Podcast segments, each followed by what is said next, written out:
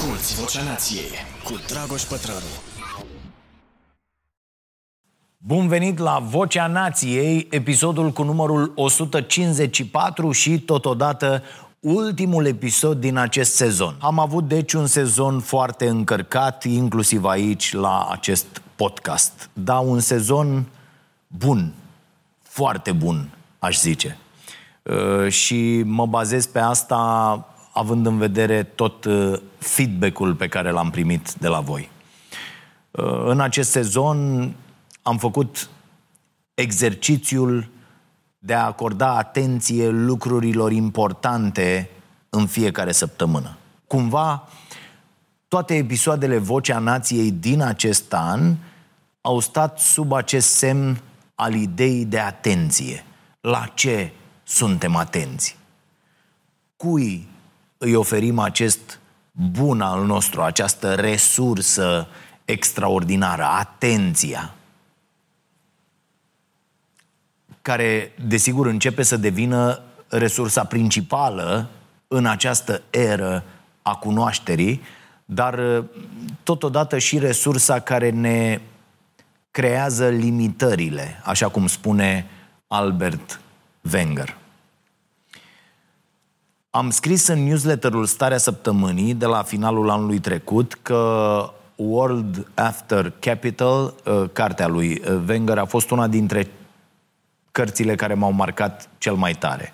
Uh, am făcut atunci un top 5 cărți dintre cele recomandate în 2021, nu neapărat cele mai bune cărți citite, ci uh, acelea care au schimbat ceva profund în mine, în felul în care mă raportez la anumite valori, situații și așa mai departe.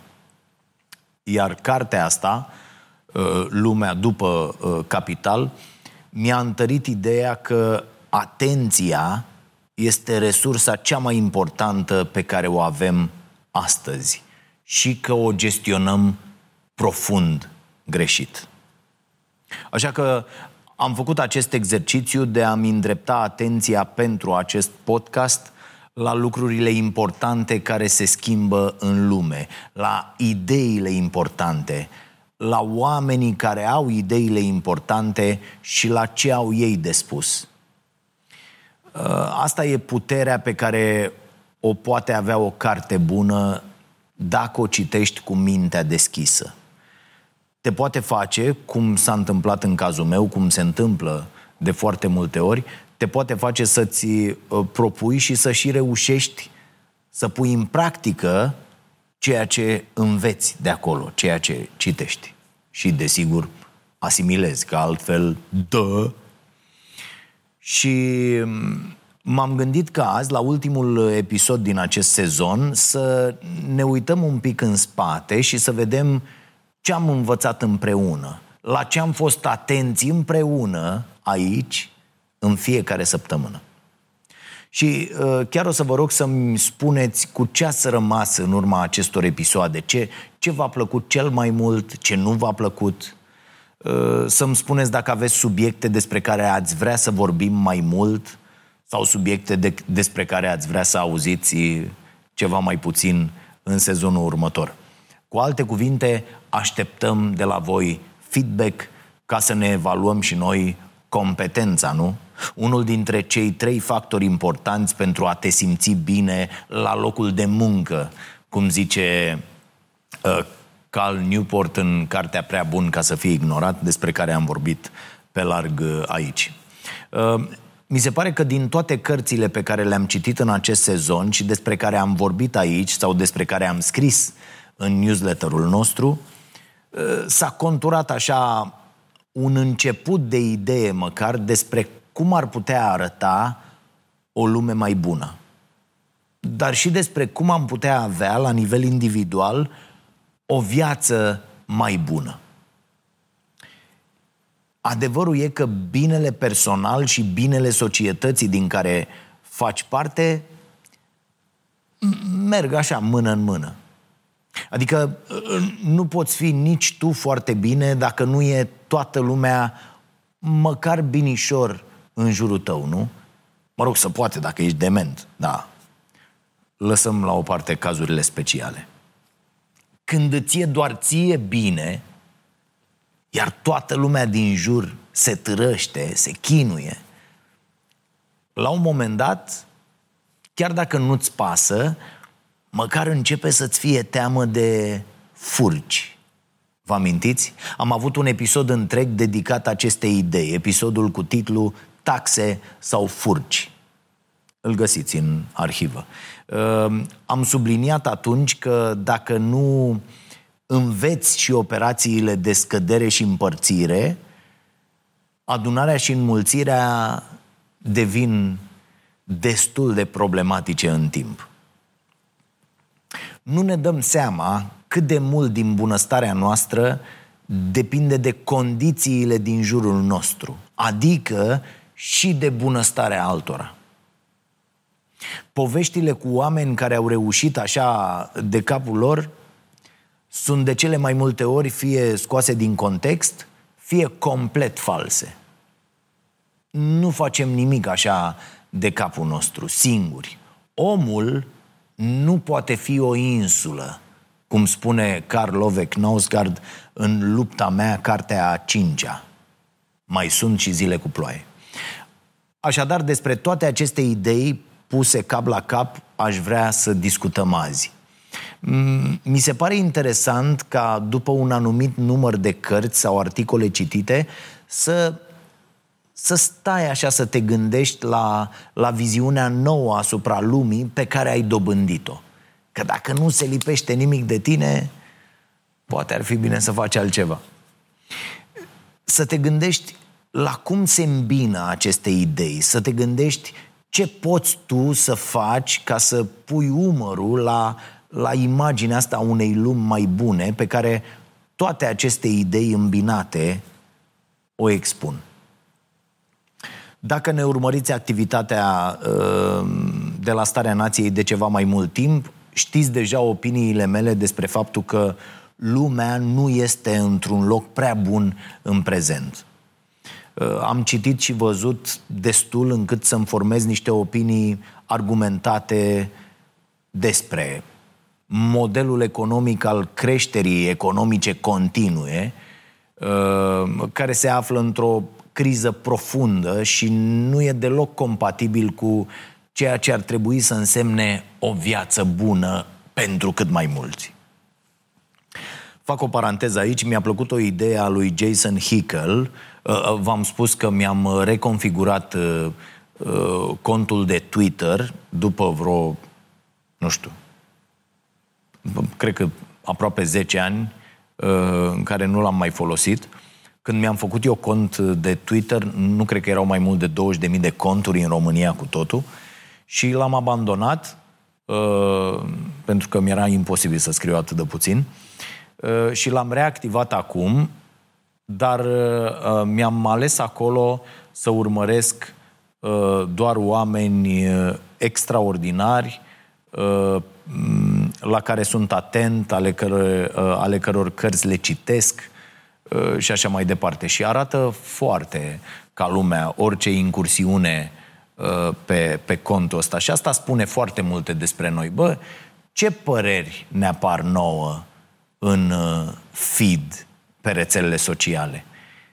Că dacă ne apar opinii idiote, poate nu suntem în anturajul potrivit și controlul ăsta e ceva ce trebuie făcut și o să rezerv un pic de timp în vacanța asta care urmează și pentru a curăța foarte mult din uh, anturajul de pe rețelele sociale. Și spuneam că mi-a plăcut o idee a lui Jason Hickel pe contul lui de Twitter uh, că tot ceea ce se încearcă acum tot ce încearcă guvernele, dacă uh, analizăm un pic, prin toate măsurile pe care le auzim în fiecare zi, tot ce încearcă guvernele așadar este să salveze capitalismul. E, nu cumva întrebarea la care trebuie să răspundem e, mă, nu noi trebuie să fim salvați de capitalism? Adică nu cumva punem greșit problema? Ok, revin. Mi-am făcut așadar uh, idei despre mai multe lucruri uh, și am început să le număr. Uh, sunt absolut convins că binele și bunăstarea trebuie să fie mult mai uniform distribuite între noi. Apoi, cred că acest capitalism nebun din ultimii ani trebuie schimbat, trebuie corectat și mai ales trebuie reconectat cu bunătatea. Uh, mai cred de asemenea și am destule argumente, zic eu, le-am expus uh, și de-a lungul acestui sezon, cred că scopul profitului cu orice preț este absolut nociv și pentru om, și pentru planetă, și pentru toate ecosistemele care susțin viața pe pământ.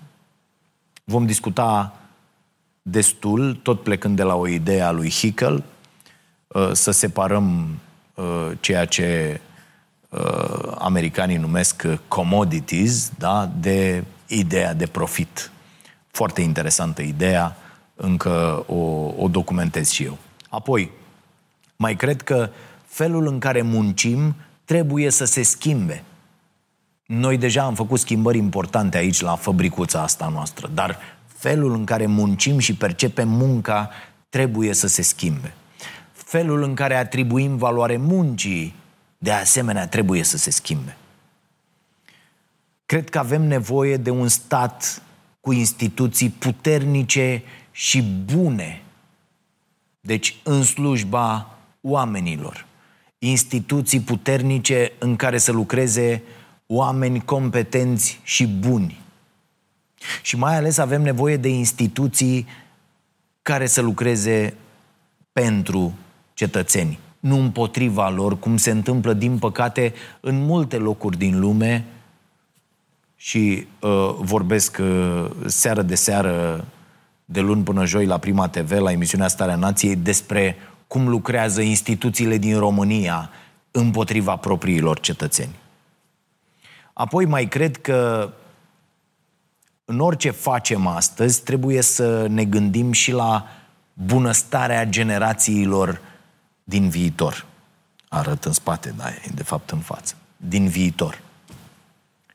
Și că avem nevoie urgentă să ne adaptăm la această lume în schimbare, dacă nu vrem să vedem o fractură uriașă în uh, materialul acestui contract social pe care l-am semnat uh, cumva între noi. Problema e că acest contract social pe care se bazează în prezent întreaga organizare a societăților nu este adaptat pentru problemele noi cu care ne confruntăm. Contractul ăsta social al nostru este foarte vechi.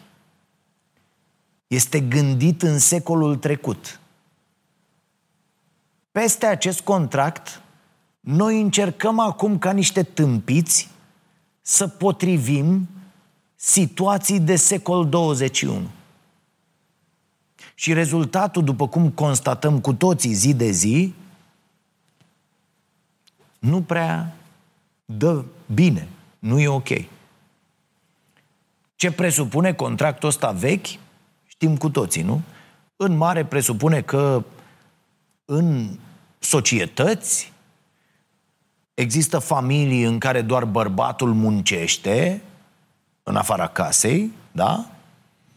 Și el câștigă suficient încât să susțină întreaga familie, în timp ce femeia, am învățat asta și în acest sezon, nu? inclusiv inteligența artificială face această confuzie, în timp ce femeia se ocupă de gospodărie, de copii. Apoi tot contractul ăsta social prevede că oamenii rămân căsătoriți toată viața, indiferent de sentimentele lor, indiferent de uh, ceea ce vor să facă în viață sau dacă nu mai sunt mulțumiți uh, cu ceea ce au. Cu alte cuvinte, presupunerea este că acest aranjament funcționează pentru ambii parteneri dintr-o familie până la finalul vieții. Apoi, contractul ăsta total depășit, dar la care, iată, încă ne raportăm, presupune că tot ceea ce oamenii învață în școală le este suficient ca să se descurce în viață. Și nu mai au nevoie să acumuleze alte cunoștințe pe parcursul vieții. Așa că învățarea, în foarte, foarte multe cazuri încă, se termină când ieși din școală. Și nu mai există nicio infrastructură care să faciliteze învățarea după acest moment. Vorbesc, repet, despre concepția generală. Câți dintre oamenii pe care îi cunoașteți au renunțat la învățare cu totul după ce au terminat școala? Foarte mulți dintre cei pe care îi cunosc eu au făcut asta. Am un amic cu foarte mulți bani, foarte inteligent, școlit la vremea lui, care a construit o afacere de zeci de milioane de euro de la zero. Și mi-a spus într-o zi, ă, ă, ă, știți, eu vorbesc despre cărțile pe care le citesc, pentru că asta este principala modalitate, că mă mai întreabă lumea cum țin minte atâtea lucruri, e principala modalitate prin care nu uiți ce ai citit. Dacă încerci să vorbești despre ce ai citit. Că atunci înseamnă clar că ai înțeles, dacă ai înțeles, ai procesat, ai vorbit despre asta, totul se duce acolo în memoria de lungă durată, da? E, și prietenul ăsta al meu mi-a spus într-o zi că el nu mai e la curent cu ce s-a scris în ultimii 25-30 de ani, pentru că el n-a mai avut când să citească. Asculți Vocea Nației, disponibilă pe iTunes, Spotify, SoundCloud sau pe starea nației.ro la secțiunea podcast. Și nu e de mirare că viziunile noastre despre lume se ciocnesc violent de fiecare dată când discutăm. Asta nu uh, conduce însă la, la conflicte, la supărări uh, și îmi place foarte tare acest lucru în uh, această relație. Apoi, revin, presupunerea din contractul ăla social vechi e că aceste cunoștințe dobândite în anii de învățământ îi ajută pe oameni să găsească un loc de muncă stabil, bun, sigur, care să fie același toată viața. Pentru că asta produce încă și sistemul de învățământ. Nu doar la noi, în foarte multe locuri din lume. Oameni standardizați care să facă o muncă standardizată pentru tot restul vieții lor să trăiască Revoluția Industrială. De-aia învățarea încă în foarte multe locuri din lume este unidirecțională. De sus în jos. De la catedră, care e pe un piedestal, către copii, elevi, studenți. Și apoi contractul ăsta social spune că oamenii ăștia ies la pensie din acel loc de muncă, primesc uh, un baston, un ceas, ce să mai dă acolo când ieși la pensie și că în cei câțiva ani rămași din viață, familia are grijă de ei, nu? Bă, să-mi aducă și mie cineva un pahar cu apă când voi fi bătrân. Același contract, aș mai adăuga, prevede această imbecilitate că noi ne amânăm viața. Când suntem mici, mergem la școală, după care ne angajăm, ne angajăm, obținem un venit, trebuie să ne facem o familie, ne facem o familie, facem copii, îi creștem pe copii, amânăm, din nou amânăm viața, amânăm, amânăm, până când ieșim la pensie, cum? Destul de... cu mari probleme de mobilitate, da? Adică nu ne mai putem mișca atât de bine. Nu mai zic de performanțele noastre din dormitor, la 65 de ani. Uh, nu mai zic de, de, de cheful de viață, de ce ne-a făcut stresul toată viața, de problemele financiare pe care le avem și din nou ne trezim în situația de a trage tare, de a mai găsi un job, de a... sau vin copiii și ți aruncă niște nepoți pe cap și uite cum viața ta, pe care ai tot amânat-o, nu prea mai e. E, vi se pare că mai e aplicabil ceva din toată această poveste astăzi? În opinia mea, aproape nimic. Oprirea din învățare înseamnă azi pierderea oricărei puteri de negociere. În foarte multe țări, Danemarca e cel mai bun exemplu, oamenii stau cel mult 2 ani în același loc de muncă. Lucrează din ce în ce mai mult pe contracte cu durată determinată, pe proiecte. Ce proiect ai tu aici? Vreau să dau drumul la această fabrică, să fac nu știu ce. Ok, eu vin, pot să fac asta de aici până aici, 20 de luni, am semnat contractul, atât îmi dai, eu livrez, uraș și la gară. După aia ne mai vedem dacă vrei să continuăm sau să facem altceva. Asta te ține pe tine ca om într-o efervescență continuă, benefică, uh, uh, creativă. Din păcate, ideile cu care am crescut și care aparțin unei lumi cu care prezentul ăsta nu mai are, nu mai are legătură, încă reprezintă, cum spuneam, fundamentul felului în care sunt construite toate sistemele din jurul nostru. Diferențele sunt, desigur, foarte vizibile. Astăzi, dintr-un salariu, abia trăiește un singur om. Sub nicio formă un salariu nu mai poate susține o întreagă familie. În cele mai multe dintre cazuri. Un angajat are astăzi mai multe joburi în timpul vieții sau poate chiar mai multe în același timp și foarte rare sunt situațiile în care cineva iese la pensie din primul loc de muncă pe care l-a avut. Adică în ziua de azi asta înseamnă clar că ai o problemă. Despre toate aceste idei se vorbește în cartea Ce ne datorăm unii altora?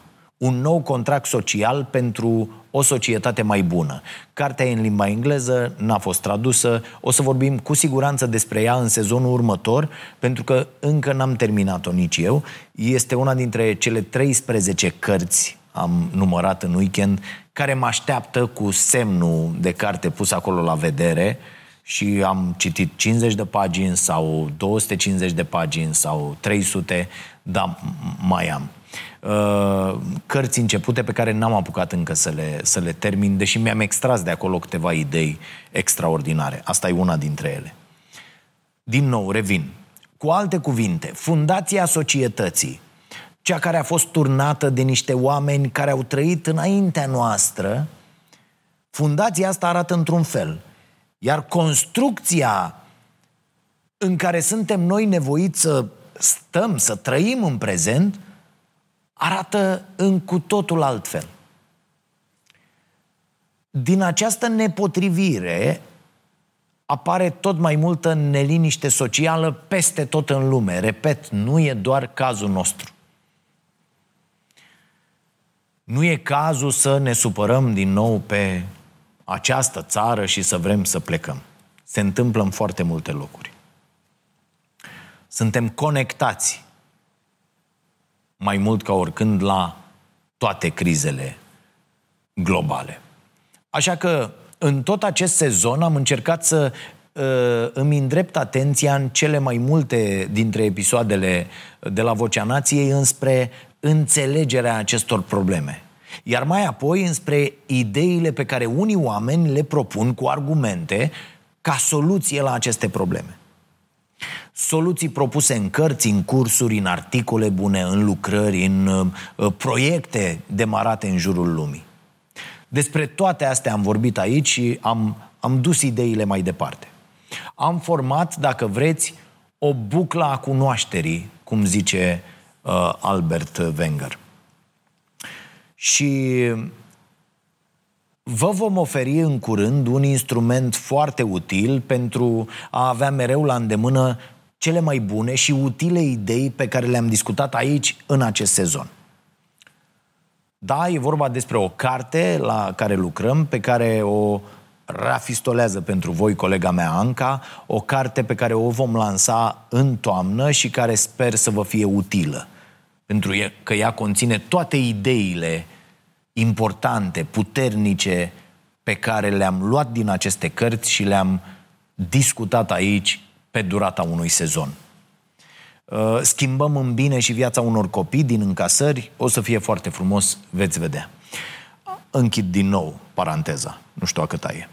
Uh, toate astea se întâmplă în timp ce suntem cu toții contemporani cu evenimente care remodelează cu totul lumea.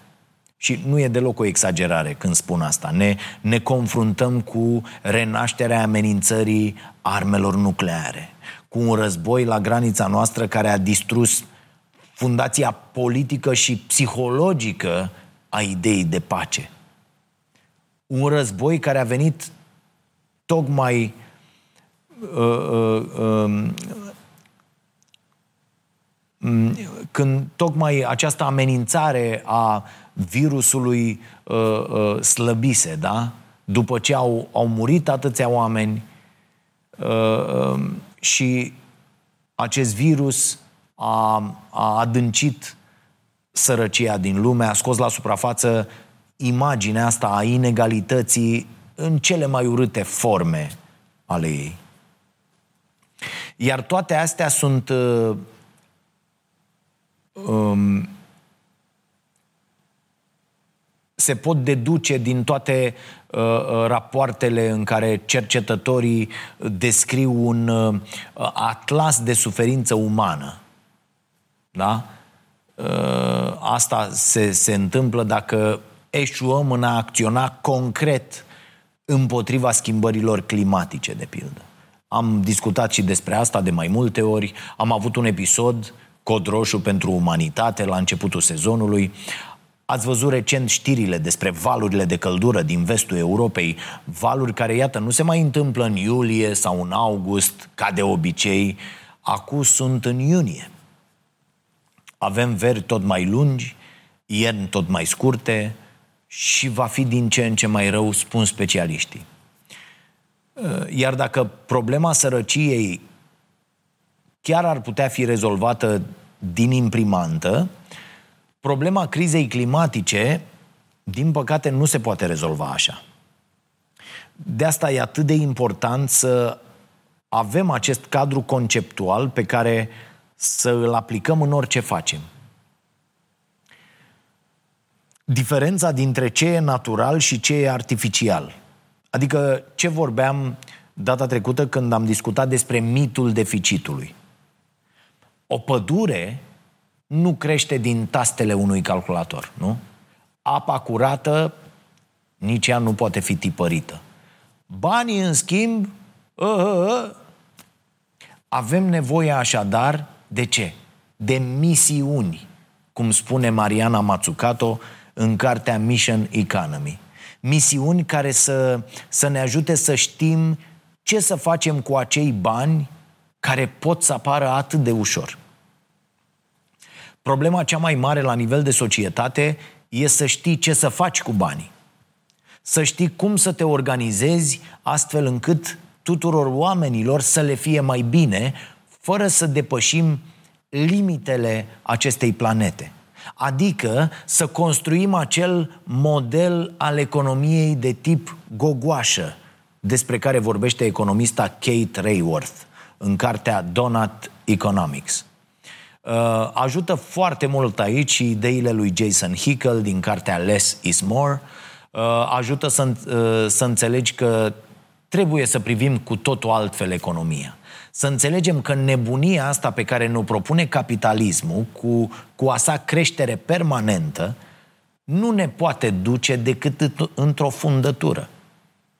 Uh, mă uit la dezbaterile din Congresul American pe problema asta a Uh, uh, inflației, pe problema recesiunii. Este, este incredibil felul în care se poartă acolo dialogul și, de fapt, de ce oamenii vor să stopeze acum uh, uh, consumul, cererea, pentru a da un răgaz uh, ofertei să-și, să-și revină. Pentru ca apoi să mergem din nou într-o uh, creștere permanentă. Și vom avea, dacă nu facem nimic, vom avea astfel de cicluri, iată, deja la mai puțin de 10 ani. Uh, enorm ajută aici și cartea Economie utilă pentru vremuri dificile, tradusă la noi la editura Litera, scrisă de un cuplu de economiști care nu seamănă deloc cu economiștii pe care îi vedem la televizor la noi în țară. Din păcate, noi nu prea avem oameni care să vorbească despre economie apărându-i pe cetățeni. Nu, economia e ceva separat de cetățeni, iar cetățenii uh, pot să moară în uh, ceea ce îi privește pe acești economiști. Ideea e să supraviețuiască economia. Câțu este reprezentantul uh, principal al acestui mod de gândire. Autorii acestei cărți spun că economia e mult prea importantă ca să fie lăsată pe mâinile economiștilor. Și vorbesc ei despre rolul important pe care trebuie să-l aibă statul într-o economie ca să nu ne ducem dracului cu totul. Un stat antreprenorial, cum îl numește și Mariana Mazzucato în cartea cu același nume, Statul Antreprenorial. Problema e că rolul ăsta important și antreprenorial al statului trebuie să fie susținut de o societate civilă pe măsură. Pentru că, așa cum știm, de la Cemoglu și Robinson, care au scris De ce eșuează națiunile și Coridorul îngust, există un spațiu foarte îngust unde societatea poate ține statul în balanță, da? În cartea asta, Coridorul Îngust, despre care, iată, n-am apucat să vorbim pe larg aici, dar pe care am tot menționat-o, autorii expun foarte frumos, inclusiv grafic, ideea asta că există un spațiu îngust care se află între absența unui stat cu instituții funcționale, pe de o parte, și dominația instituțiilor statului asupra societății de partea cealaltă. Unde credeți că ne aflăm noi acum? Sau unde credeți că ne vom afla dacă acele legi ale siguranței trec? Ați văzut cum instituțiile statului îi spală în aceste zile plagiatul lui Ciucă? De ce? Pentru că misiunea trasată de cei care dictează jocul în acest moment în România este dincolo de oamenii din această țară. Iar oamenii din această țară și tot ce ține de democrație nu mai contează în fața misiunii trasate uh, uh, pentru instituțiile statului din România.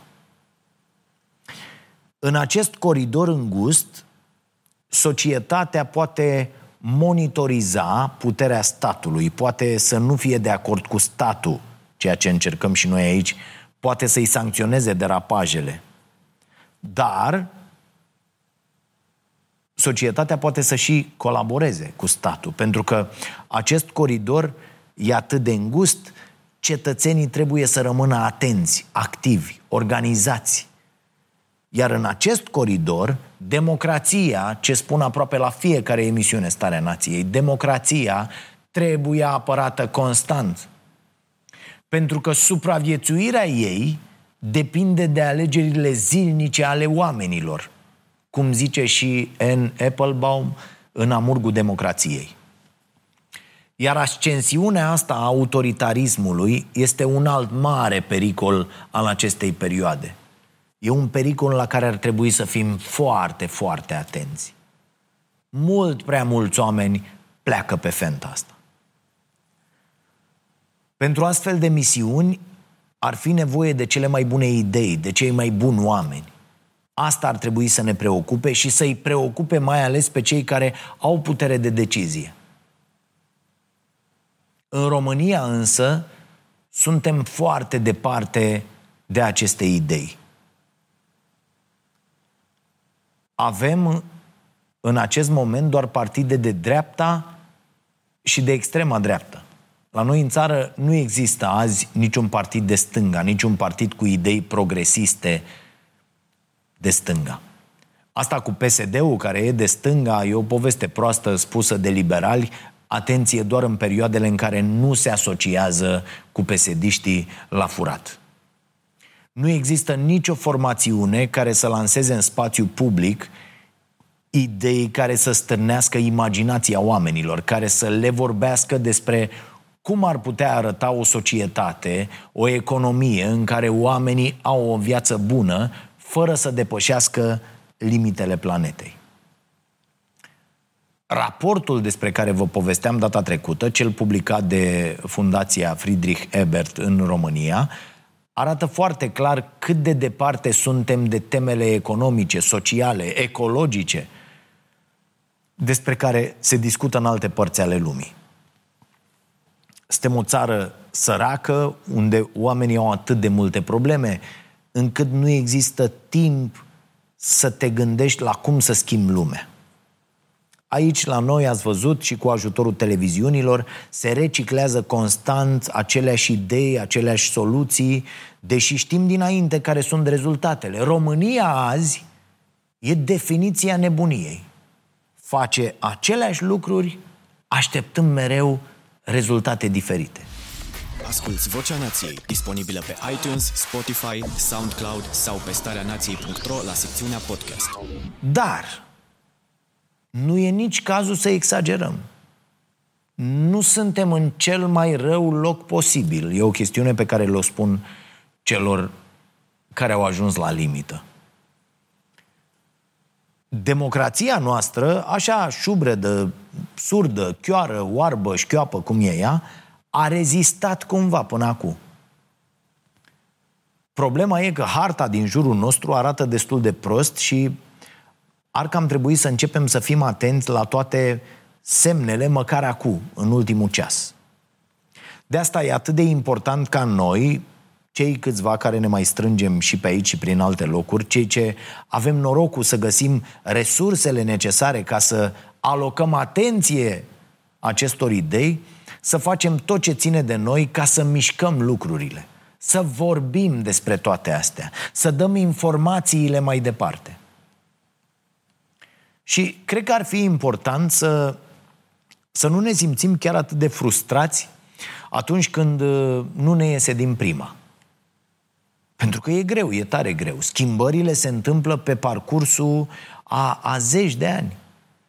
Ca să terminăm cu acea grea moștenire din ultimii din, din cei 50 de ani de comunism, avem nevoie, spun specialiștii, măcar de încă 50 ca să începem să construim. Deci mai avem. Uneori nici n-ajungi în timpul vieții tale să vezi schimbarea. Dar poate o văd și o simt copiii tăi, nepoții. Gândirea asta pe termen lung e una dintre cele mai mari provocări morale cu care ne confruntăm, cum zice și uh, Roman Crâznarici în cartea The Good Ancestor, despre care am vorbit pe larg aici anul trecut. Uh, știu că apare acest sentiment de zădărnicie cu care e foarte greu să te lupți. Foarte, foarte greu. De multe ori, uh, uite, nu n-aș vrea să vă arăt mesajele pe care le primim de la oamenii pe care nu reușim, pentru că nu avem resursele necesare să-i ajutăm. Și cum, cum ne înjură acei oameni după ce ne cer sprijinul și noi îi încercăm să-i orientăm în alte locuri și uh, uh, ei cred că stăm pe niște munți de bani uh, care nu s-ai noștri, vin de undeva și uh, cumva trebuie să le dăm și lor, iar dacă nu le dăm, suntem niște nemernici. Indiferent de binele pe care îl facem în rest. Și astea sunt momente când simți că nu contează de fapt ce faci, nu? Că n-ai, n-ai nicio putere să schimbi lucrurile. Și am atins subiectul ăsta și într-o discuție de la Cafeneaua Nației cu Carmen Uscatu și Ioana Gheorghiu. Uh, apropo de asta, chiar am avut niște discuții foarte bune anul ăsta și la Cafenea. Sunt toate pe YouTube, gratuite, le puteți găsi oricând în caz că, că le-ați ratat. Și principala lecție de aici e să ne concentrăm pe binele pe care putem să-l facem. Nu? S-a conturat așa o idee care a mai tot apărut apoi în discuțiile pe care le-am avut cu oamenii, ideea că prins curaj dacă mai ai câțiva oameni ca tine în jur. Chiar și doi sau trei, chiar și unul măcar. De exemplu, Oana și Carmen au povestit că nu le cunoștea nimeni atunci când au început proiectul. Proiectul lor, Dăruiește Viață. Se cunoșteau doar una pe alta. E când auzi asta și apoi vezi ce au reușit să facă, îți dai seama că uneori e suficient să mai ai lângă tine un singur om care să creadă în aceeași idee sau care să vrea să muncească cu tine înspre o direcție comună.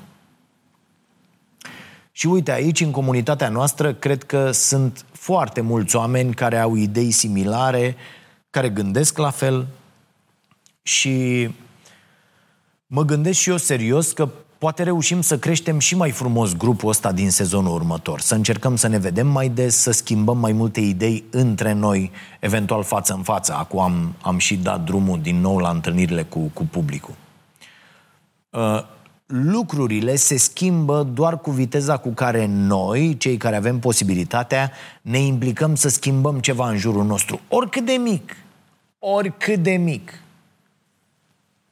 Cuvântul cheie pentru perioada următoare, pentru anii care urmează, este împreună. Asta e ceva ce spun foarte des oamenii cu care am vorbit la Cafeneaua Nației sau pe unde ne-am mai întâlnit. Oameni care au reușit să facă mult bine. Cum e de pildă Valeriu Nicolae, un, un om care mă inspiră în fiecare zi cu tot ceea ce face. Toți spun cât de important e să lucrezi cu alți oameni, să colaborezi, să formezi comunități. Nimeni nu vine să spună că a reușit ceva de unul singur sau de una singură. Știam deja asta din teorie, nu? Știm de la Matthew Seed, uh, din cartea Idei Rebele, o carte excelentă, uh, știm cât de importantă este inteligența colectivă, uh, cât de importantă este diversitatea oamenilor dintr-o echipă. Diversitate care, atenție, nu ține de specializări academice, ci pur și simplu de experiențe de viață. Apoi mai știm de la Daniel Kahneman din cartea Noise că zgomotul tinde să se anuleze atunci când te bazezi pe înțelepciunea mulțimii. Avem nevoie, deci, mai mult decât oricând, unii de alții. O confirmă și teoria și practica.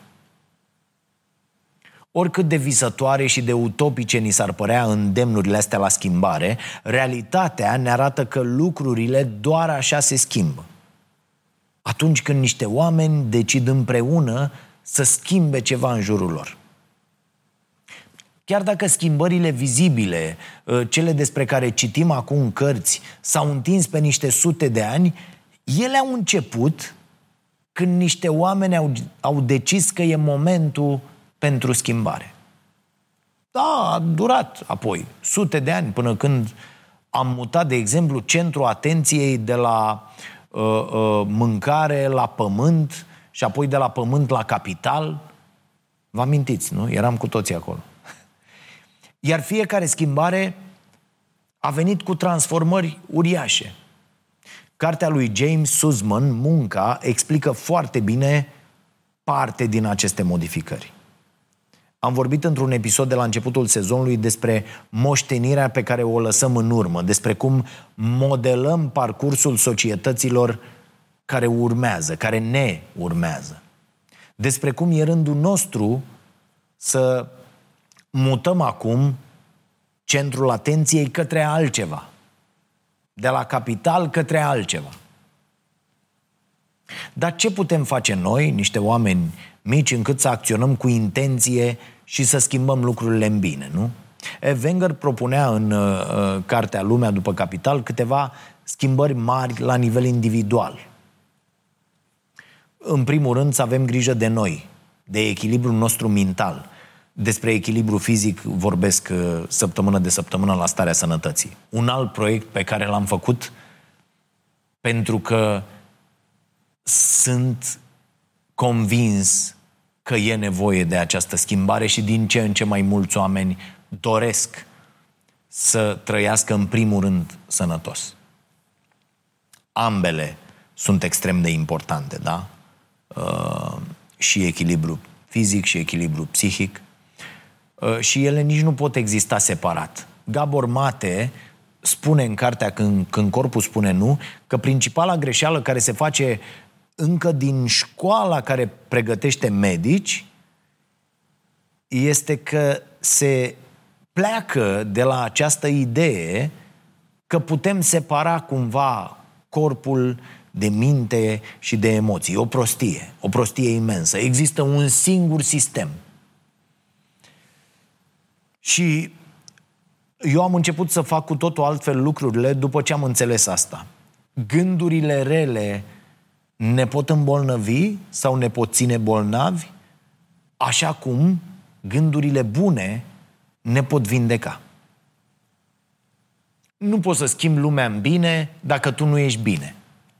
Dacă n-ai grijă să te dezvolți frumos, să fii sănătos, dacă nu aloși timp să citești, să înțelegi, dacă n-ai grijă unde ți aloci atenția. Trăim, iar asta e o, o idee nouă, pe care am găsit-o într-o carte uh, pe care o citesc acum, se numește Despre prezență, nu e cine știe ce, adică sunt câteva idei importante, e foarte, foarte prost scrisă uh, uh, uh, cartea.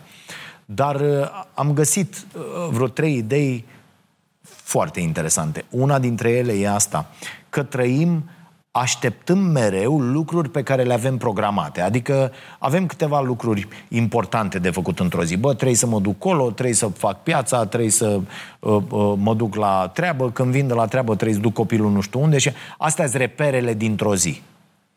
Problema e că între aceste momente avem destul de mult timp în care fugim de noi și de gândurile noastre, mutând toată atenția pe rețelele sociale. Fiind atenți în nenorocirea asta, da? Asta facem. Și asta e o foarte mare problemă. Gândiți-vă cât de dependenți sunteți de aceste device-uri, de a avea mereu telefonul în mână, Uh, uh, să știți că e acolo, să, să, să-l aveți undeva pe, pe corp sau uh, foarte aproape sau să-l vedeți. Da? Și gândiți-vă cum intrați în panică imediat când nu-l mai vedeți. Aoleu, telefonul meu! Viața mea! E, asta nu e viață, dragii mei. Dar e nevoie de multă muncă doar pentru a accepta ideea asta. Nu mai zic de a schimba ceva. Pentru că, și vă sfătuiesc să faceți asta, cu oricine veți deschide discuția despre cât stă pe telefon, o să devină foarte agresiv.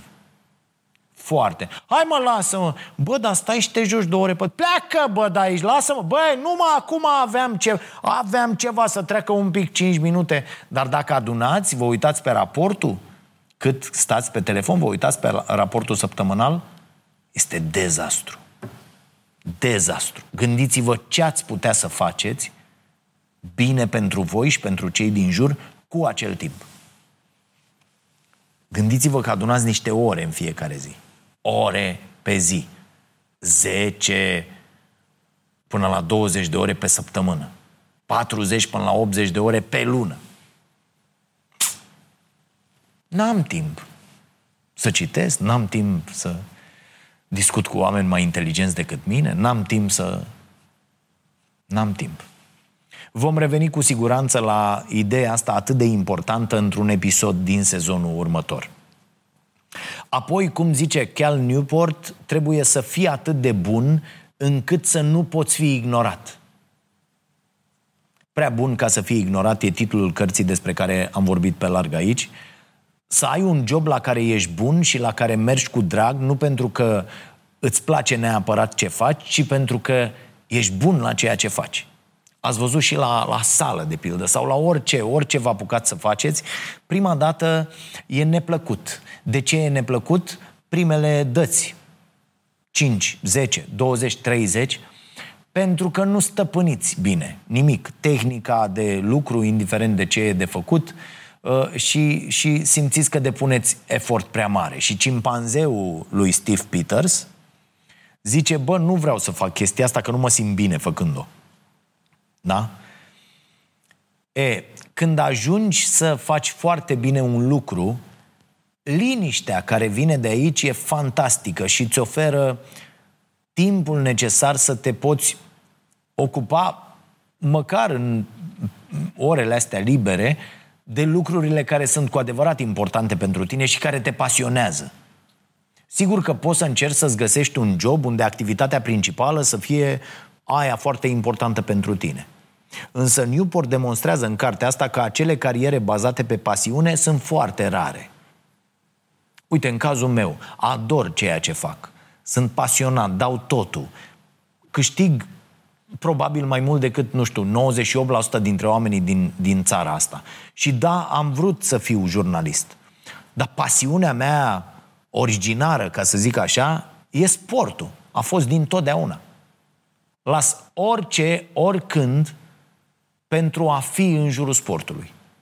În plus, cele mai multe dintre joburile din ziua de azi chiar sunt bullshit jobs, cum zice David Graeber în cartea care poartă acest titlu.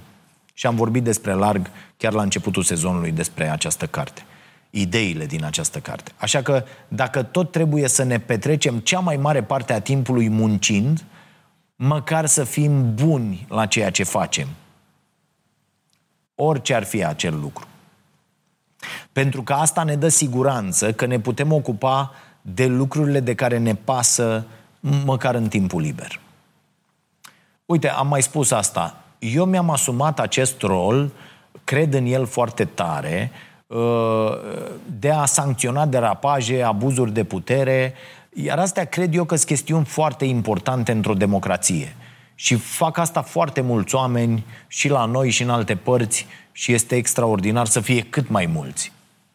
Uh, așa că eu consider că rolul ăsta uh, pe care mi l-am asumat, asumat ca rotiță mică, nu neapărat importantă, acolo o rotiță în acest mare mecanism de protejare a democrației, acest rol e, e, e foarte important. Mult mai important decât, nu știu, ce aș putea să fac eu în politică, unde mă simt așa mânat de foarte multă lume. Uitați-vă pe comentariile de la uh, ce postăm noi pe paginile noastre și o să vedeți că din 100 de comentarii la o postare sau 200, 300, 500 câte stă acolo, uh, trei sunt despre Uh, da, ia, uh, haide domne, intră în politică. Dar de ce nu intră? Hai domne, a, astea sunt mesaje. Și sunt unele care îmi cer asta cu majuscule, să o lumea urlă la tine. Doar că eu nu simt o chemare pentru asta. Și nu-mi place deloc, măcar asta știți deja despre mine, să fiu mânat. Și excelentă ideea asta a lui Gabor Mate, diferența dintre a fi chemat sau a fi mânat. Unul dintre voi mi-a trimis o glumă, plecând de la această afirmație a lui Mate, un copil i-a întrebat, cum te cheamă copile? La care cel mic zice, pe mine nu mă cheamă, pe mine doar mă trimit. Revin. Mai presus de toate astea, cea mai importantă schimbare despre care povestea și Wenger este promovarea umanismului. Despre asta vorbește și Bregman, despre asta vorbește și Hickel. Promovarea bunăstării umane. Cum se poate întâmpla asta? Prin reconectarea capitalismului cu bunătatea. Cum spunea și Norina Hertz în cartea Secolul Singurătății, dacă vă amintiți. Avem și cu asta un episod. E, pentru toate astea e nevoie de o infrastructură umană pe care nu prea putem să o construim așa de unii singuri. E nevoie de spații în care să ne întâlnim ușor, Uh, uh, uitați-vă la voi, în localitățile voastre, în ce spațiu puteți să mergeți să vă întâlniți cu alți oameni și să nu plătiți pentru asta? Câte spații sunt în care puteți să faceți așa ceva? Foarte puține. De-aia nici nu le fac. ca să nu ne întâlnim prea des și să nu ne strângem prea mulți. Apoi e nevoie de un program de lucru care să ne permită să avem acel timp liber de petrecut cu alți oameni. Deci e nevoie, iată, de schimbări de sistem. Am văzut în weekend un reportaj dintr-o comunitate unde funcționa în Spania o asociație sau cooperativă care pentru 30 de euro pe lună îți asigura din surse locale cât mai apropiate o masă pe zi timp de 24 de zile. O, o masă o, bogată pe care veneai să o ridici cu propriile cutii. Da? Era un concept uh, economic, zero waste, uh, uh, până și mașina la care se gătea era legată la panouri solare, deci cât mai uh, puțin consum. E, oamenii povesteau, dincolo de faptul că mâncarea nu mai reprezintă principala lor problemă, ceea ce mi se pare extraordinar, da? Eu cât timp am avut foamea ca preocupare principală, n-am putut să mă ridic, n-am putut să ies din această spirală a sărăciei. Abia în momentul când nu mai este ideea ce mănânc mâine sau peste trei zile sau săptămâna viitoare, în capul tău se face loc pentru alte idei. Da? Deci, dincolo de faptul că mâncarea nu mai uh, reprezintă uh, principala problemă a acestor oameni, uh, uh, uh, ziceau despre cât de important e că pot sta acolo, la acel local, să mănânce împreună cu alți oameni. Pentru că înainte de asta, mulți dintre ei mâncau acasă singuri. Apropo de secolul singurătății. Și iată, din punctul ăsta de vedere, este excelentă ideea de a aduna astfel o comunitate. E necesar să reținem că, și ar, ar trebui să ne intre treaba asta foarte bine în cap, că toate studiile despre fericire și despre o viață bună spun fără urmă de tăgadă că e vorba despre relații. Da? Și nu orice fel de relații. Relații cu sens cu cei din jur. Am vorbit aici despre studiul dezvoltării adulților de la, adulților de la Harvard, despre cartea Legături pierdute a lui Johan Hari. Foarte multe dinspre, ă, dintre suferințele noastre de azi au la bază deconectarea. Deconectarea de o muncă plină de sens, deconectarea de valorile importante, de poziția socială, de respect, de natură, dar cel mai presus, deconectarea de oameni. Cei mai sănătoși oameni, aici vă recomand cartea Zonele Albastre, cei mai sănătoși oameni sunt cei care au alți oameni în jurul lor. Relațiile bune, relațiile cu sens, ne țin fericiți și sănătoși. Nu există aici absolut niciun dubiu. O arată studiu după studiu. Nu e vorba de bani, nu e vorba de faimă, nu e vorba despre nimic altceva în afară de relațiile cu sens cu alți oameni. Inclusiv la locul de muncă. Unul dintre factorii importanți este conectarea.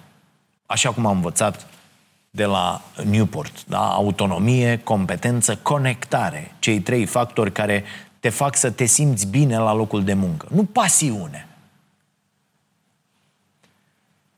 Dar cum păstrezi relații bune cu cei din jur când suntem atât de dezbinați de politică, de un virus, de un vaccin, de, de orice dezbatere care durează două zile pe rețele înainte să fie uitată? E, aici răspunsul găsim în cartea Mintea Moralistă, scrisă de Jonathan Hyde, una dintre cărțile excepționale, uh, o carte pe care chiar nu trebuie să o ratați. Hyde explică foarte bine că nu avem de fapt niciun motiv să ne urâm unii pe alții pentru ideile pe care le exprimăm. Apropo de ce vă ziceam și înainte de discuțiile în contradictoriu cu acest amic al meu. Lăsând la o parte faptul că omul e una, ideile lui sunt alta și că niciodată n-ar trebui să fie oamenii în ring, ci doar ideile.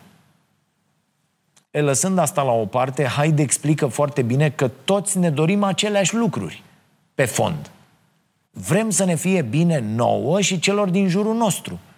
Adică și oamenii ăia pe care noi îi numim tâmpiți, că ei cred tot felul de baliverne și ei doresc aceleași lucruri. Unii. Să zicem mulți. Să sperăm că mulți. Doar că avem feluri diferite de a exprima asta. Pentru că moralitatea se manifestă în mult mai multe moduri decât credem noi.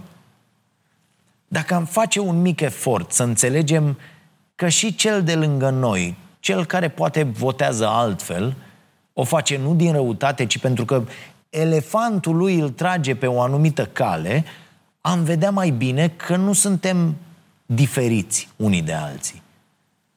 E nevoie deci să ne organizăm și să construim cât mai mult teren comun între ceea ce percepem acum ca fiind noi împotriva lor, apropo de cartea lui Bachman, da? Noi versus ei. E nevoie să refacem acel centru care nu rezistă, cum zicea Jamie Will în regăsirea sensului. Da? Ne-am dus mult prea mult către extreme, după tot felul de păcălici și de idei greșite, și iată, centrul se prăbușește. Avem nevoie să închidem prăpastia asta imensă dintre noi, să, să refacem centrul, să construim acest teren comun de unde să ne putem ocupa în siguranță de problemele cu adevărat importante ale acestei perioade. Nu sunt puține, nu sunt deloc ușoare. Dacă suntem norocoși, avem la dispoziție într-o viață 4.000 de săptămâni, cum zice Oliver Burkeman. La mine s-au dus mai mult de 2200. Ce facem cu ele? Unde alocăm atenția? Cum decidem ce să ignorăm ca să avem o viață bună? Mai ales când atenția, iată, ne e cerută din toate părțile de acest exces de tehnologie. Tehnologie care, da, ne-a ușurat viața, folosită în scopuri bune, e absolut minunată. Problema e că tot acest exces de tehnologie a venit la, la pachet cu un deficit de înțelepciune. Am avut o revoluție științifică fără să avem și o revoluție a moralității care să o egaleze. Am avut un episod întreg în care am vorbit despre asta și despre pericolul armelor nucleare, care tot de aici izvorăște. Din faptul că știința și tehnologia ne-au făcut foarte puternici, fără să ne facă în aceeași măsură înțelepți. E, această lipsă de înțelepciune pavează și drumul spre nelibertate, despre care vorbește Timothy Snyder – lipsă de înțelepciune în a înțelege că trecutul și istoria sunt extrem de importante, dar că nici trecutul și nici prezentul nu sunt niște indicatori buni pentru cum va fi viitorul. Pentru că viitorul este ceva ce se construiește constant. Democrația este ceva ce se construiește constant. Libertatea se întreține constant. Și e foarte important de reținut că nu avem de ales doar între două variante. E o falsă idee că singurele variante existente sunt cele care au existat și până acum. Și că dacă nu facem asta, e musai să facem cealaltă. Nu există doar uh, comunism și capitalism un sistem de sănătate puternic, construit de un stat implicat, nu trebuie să vină la pachet cu uh, uh, supravegherea fiecarei mișcări a cetățenilor unei țări. Există varianta a treia, varianta a patra și multe altele. Trebuie doar să ni le imaginăm, să le vizualizăm bine și apoi să începem să le construim cu misiuni. Așa cum am zis și la începutul acestui podcast. Și uite cum închid așa la Rebreanu ca un uh, cerc acest episod. Așadar, sper să luați cu voi în vacanță aceste idei, să vă luați cărți bune, pe care să le citiți, să vă gândiți că nimic din ce se întâmplă în viața noastră de zi cu zi, dar nici ce se întâmplă la nivel macro, la nivel de societate, nu este prestabilit. Stabilit însă e faptul că luăm și noi o pauză și ne reîntâlnim cu podcastul Vocea Nației, cu newsletterul Starea Săptămânii din septembrie. Da? Fiți buni și mai ales, asta e cea mai importantă idee pe care o port cu mine din tot ce am citit în acest an uh, uh, și încerc să fiu demn de ea, mai ales așadar, fiți speranță.